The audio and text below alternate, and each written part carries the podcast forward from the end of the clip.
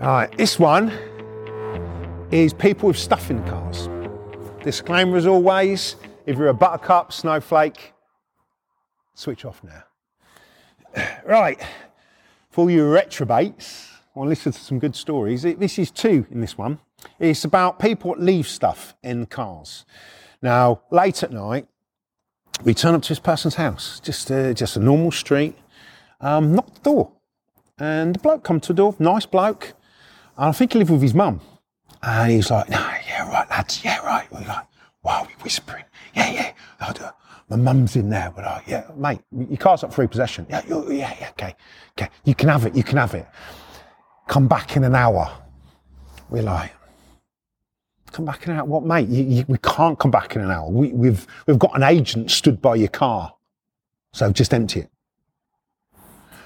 Come back in an hour, mate. Come back in an hour. I'm like, mate, look, we can't.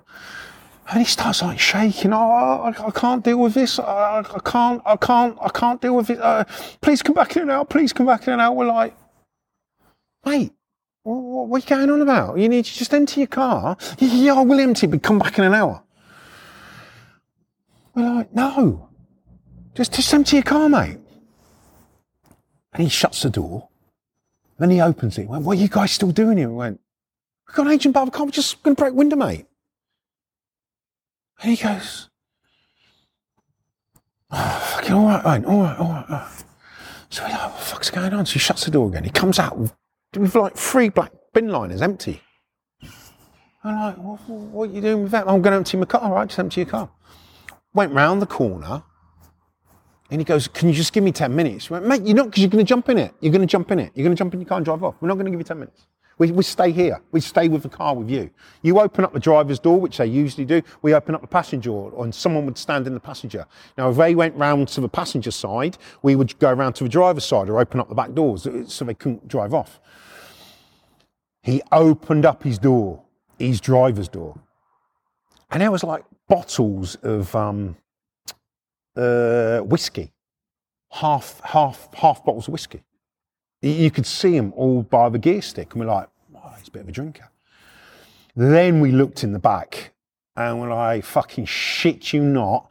All the back seats and the footwells had empty bottles of whiskey. But I mean, just not just one bottle. We're we're talking probably about 100 bottles. We're like, fuck, what's, this bloke didn't even look like he had a drinking problem. So then you couldn't even open up the passenger doors at the back because the bottles would fall out onto the street. So we had to stay there and wait for this bloke to empty these bottles out of his car. And he had three bin liners full of empty bottles. Just bizarre. This is just, you know, some of the other things you see, some of the other things you come across. Now, going on about something else in a car, because this, this, this little story has two, two sides to it. Um, we was waiting for this bloke about two in the morning, and, and we was on this new estate somewhere, and we were, we was in a village, and we weren't near anywhere else, so we couldn't really go and do another repo and come back to this one. So we just had to sit and wait. It was on a new build, and this bloke was um, army. Um, he's, he, we didn't know if he was on leave. We didn't know anything. And I just had a hunch, and it was two o'clock in the morning. And I said to the other eight, he could be at night, could, could be doing something. And I don't know why I stayed there. But we stayed there till about three. And my brother, I remember my brother was there, and I can't remember who else was there. But it was like, eh, uh, but my hunch paid off. It's just something I knew this bloke was going to come back. And he pulled up outside his house. So as soon as he pulled up outside his house, we sort of like ambushed him. We, we boxed, sort of tried to box him in. As soon as he was getting out, we opened up the passenger side and, and said, look, you know, your car's been repoed. So we couldn't drive off. This bloke went absolutely ape shit. Absolutely fucking ape shit. Trying to fight us, trying to do this. And, it, it, after it all settled down, he was, he was calling us everything under the sun, saying he was going to find out where we live, find out what he was going to do to us. He, you know, he was going to do everything to us. And um, as we was as we was driving off, he, I think he was throwing stuff at the car and everything. And we drove off. And normally we used to check the cars before they went to auction. So we drove down the road, and my brother says, "I'll just check it." So we checked his whole car. It was all right.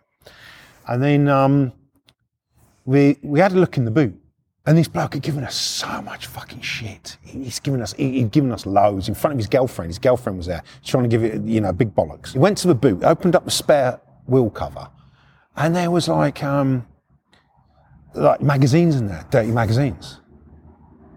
And all right, people what have porn. If it it was proper foot fetish you know, midget foot fetish and stuff. We're like, fucking hell.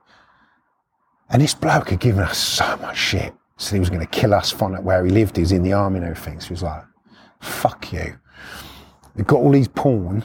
Obviously, he didn't take it out because his missus was there. Went back to his door. He opens the window. What the fuck do you? want? I'm gonna fucking. Here, mate, you forgot your fucking porn. Just fucking threw it all on his fucking, threw it all on his fucking garden. He couldn't get out of that fucking house quick enough to try and get it up. His missus is trying to see what it is. He's there fucking trying to pick his porn up, and that was it. So, moral of the story is: don't fuck repo men off if you've got a porn fetish, especially if it involves midgets.